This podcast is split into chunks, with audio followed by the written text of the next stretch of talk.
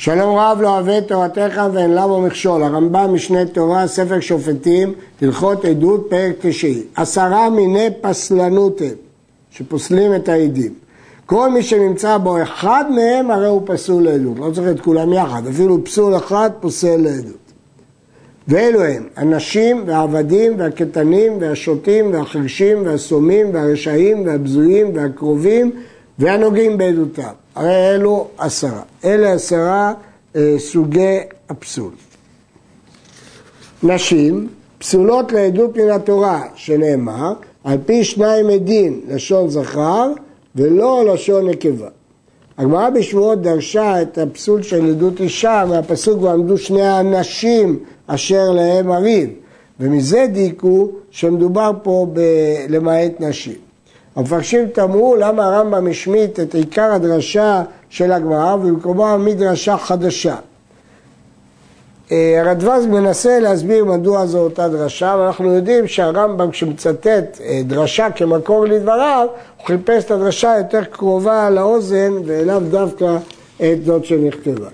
וכן, הטומטום והאנדרוגינוס, שהם ספק איש ספק אישה, הטומטום הוא החלק, שלא ניכר אם הוא זכר ונקבה, ואנדרוגינוס, מי שיש לו אברי זרע, שיש לו זכרים ולנקבות ביחד איברים מעורבים, אז הם ספק, ספקות.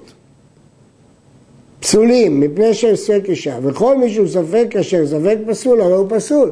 שאין העיד בעל, הוצאים המון על פיו, חיים על פיו המון, ואין מוציאים המון מספק, ואין עונשי מספק, דבר תורה. כיוון שזה ספק, אי אפשר לסמך זה לא להוציא המון, ולא ל... אי אפשר להוציא המון ולא לפסול אדם ולא להעניש אדם בלי ראייה מפורשת. מה שאמרנו שעבדים פסולים נראה בהלכה ד' את הטעם. עבדים פסולים לדין, דין תורה, לעדות דין תורה, שנאמר בעדים ועשיתם לו כאשר זמם לעשות לאחיו, בכלל שאחיו כמוהו. מה אחיו בין, בין ברית? אף העד בין ברית, כל וחומר לגויים.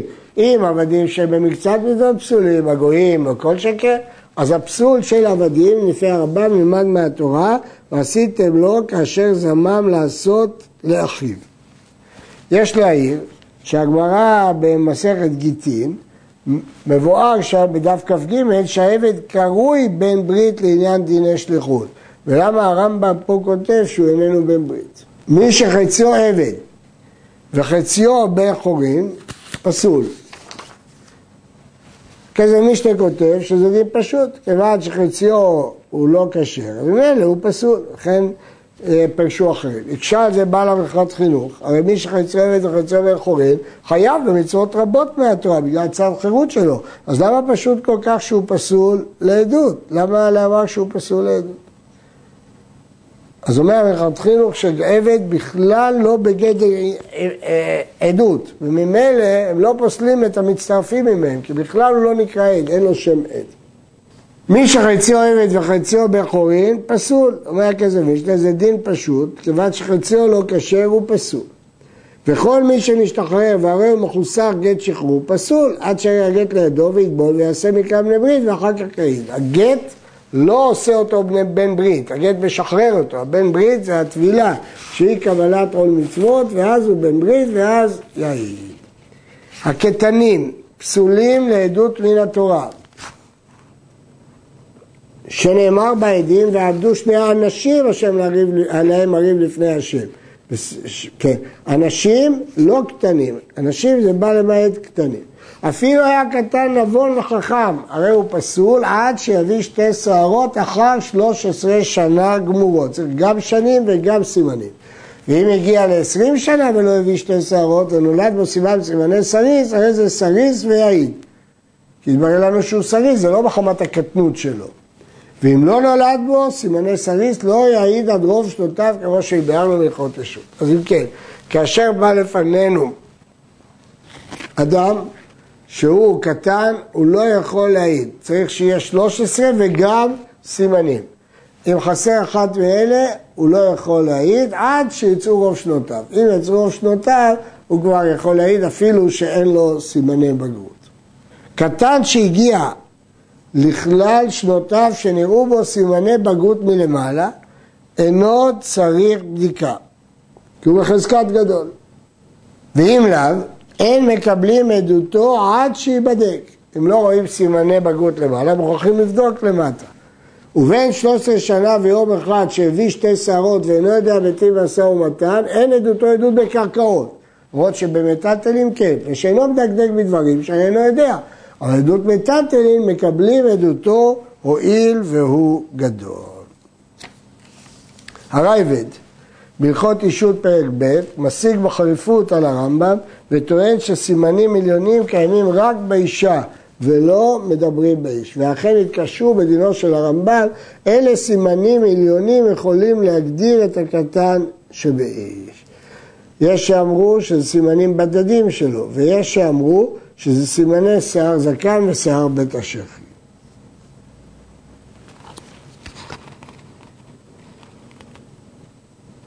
השוטה פסול לעדות מן התורה לפי שאינו בין מצוות, ולא שוטה שהוא מהלך הרוב, הוא משבר כלים וזורק אבנים בלבד. אלא כל מי שהתרפה דעתו ונמצא דעתו משובצת תמיד, אפילו דבר מן הדברים, אבל מי שהוא מדבר ושואל כעניין בשאר דרכים, הרי זה פסול בכלל השוטים וחושים. למרות שאתה רואה אותו מדבר לעניין בדברים מסוימים, אבל בדברים מסוימים הוא לא מדבר לעניין, זה בוודאי נקרא שוטה. הנכפה, שבאות לו התקפות, מעט לעט, בעת כפייתו פסול, כי עכשיו הוא מוגדר כשוטה, בעת שהוא בריא כשר, ואחד הנכפה מזמן לזמן, או נכפה תמיד ולא עד קבוע, ולא שתהיה דעתו משובשת תמיד, אם מרוב הפחד, הלחץ, הוא מבולבל, הוא לא יכול להתפלל, לא יכול להעיד גם, כיוון שהעדות שלו לא נאמנת. שהרי יש שם נכפים שגם בעת בריאותם דעתם מתערפת עליהם, וצריך להתיישב בעדות הנכפים הרבה. כי יכול להיות שאתה לא רואה התפרצויות שלו עכשיו, אבל עדיין יכול להיות שהוא חזקת שוטה שלא יכול להעיד. הפתאים ביותר, שאינם מכירים דברים הסותרים זה את זה. מעניין את ההגדרה של הרמב"ם, מה זה פתי ומה זה חכם. חכם יודע לזהות סתירות. הפתאים לא יודעים לזהות סתירות, כך מסביר הרמב"ם. ולא הבינו לעיני הדבר כדרך שמבינים שאר עם הארץ. וכן המבועלים, הנחפזים בדעתם, הוא לא מתרכז, הוא לא מעיין, הוא ממהר. והמשתגעים בדעתם ביותר. הרי אלו בכלל השוטים. ודבר זה לפי מה שיהיה הדיין, שאי אפשר לכוון הדעות בכתב. הרמב"ם אומר, אני לא יכול להביא לך את כל הדוגמאות של פתי, שהקידושים שלו הם בכלל לא קידושים, כיוון שפעמים הם עושים דברים בלתי צפויים בזמן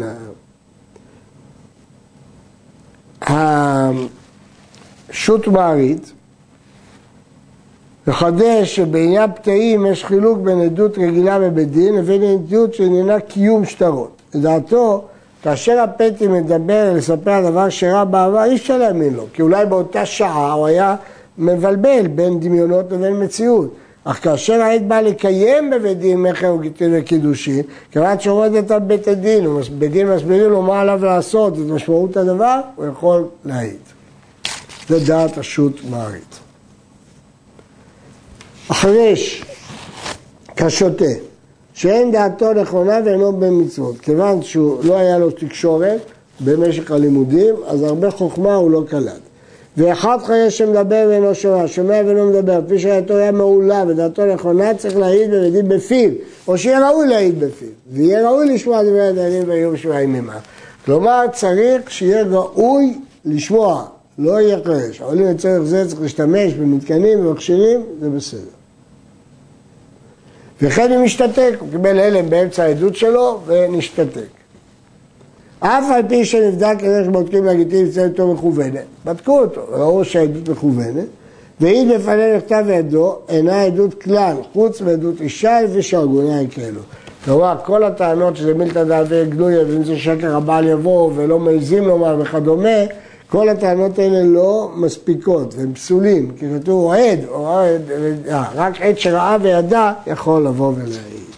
הסומין, אנשים שלא רואים, אבל פי שמכירים הכל, וידוע אנשים, יש להם חוש שמיעה מאוד מפותח, והם יכולים לזהות אנשים. היו פסולים מן התורה, שאמר הוא עד או ראה או ידע, מישהו רואה לראות הוא מעיד, והסומא באחד בעיניו קשה להעיד. אם יש לו עין אחת טובה, אז הוא יכול לראות, יכול להעיד. אם שתי ידיים מקולקלות, הוא לא יכול להעיד, וזה לפי הרמב"ם, דין תורה פסול מהתורה.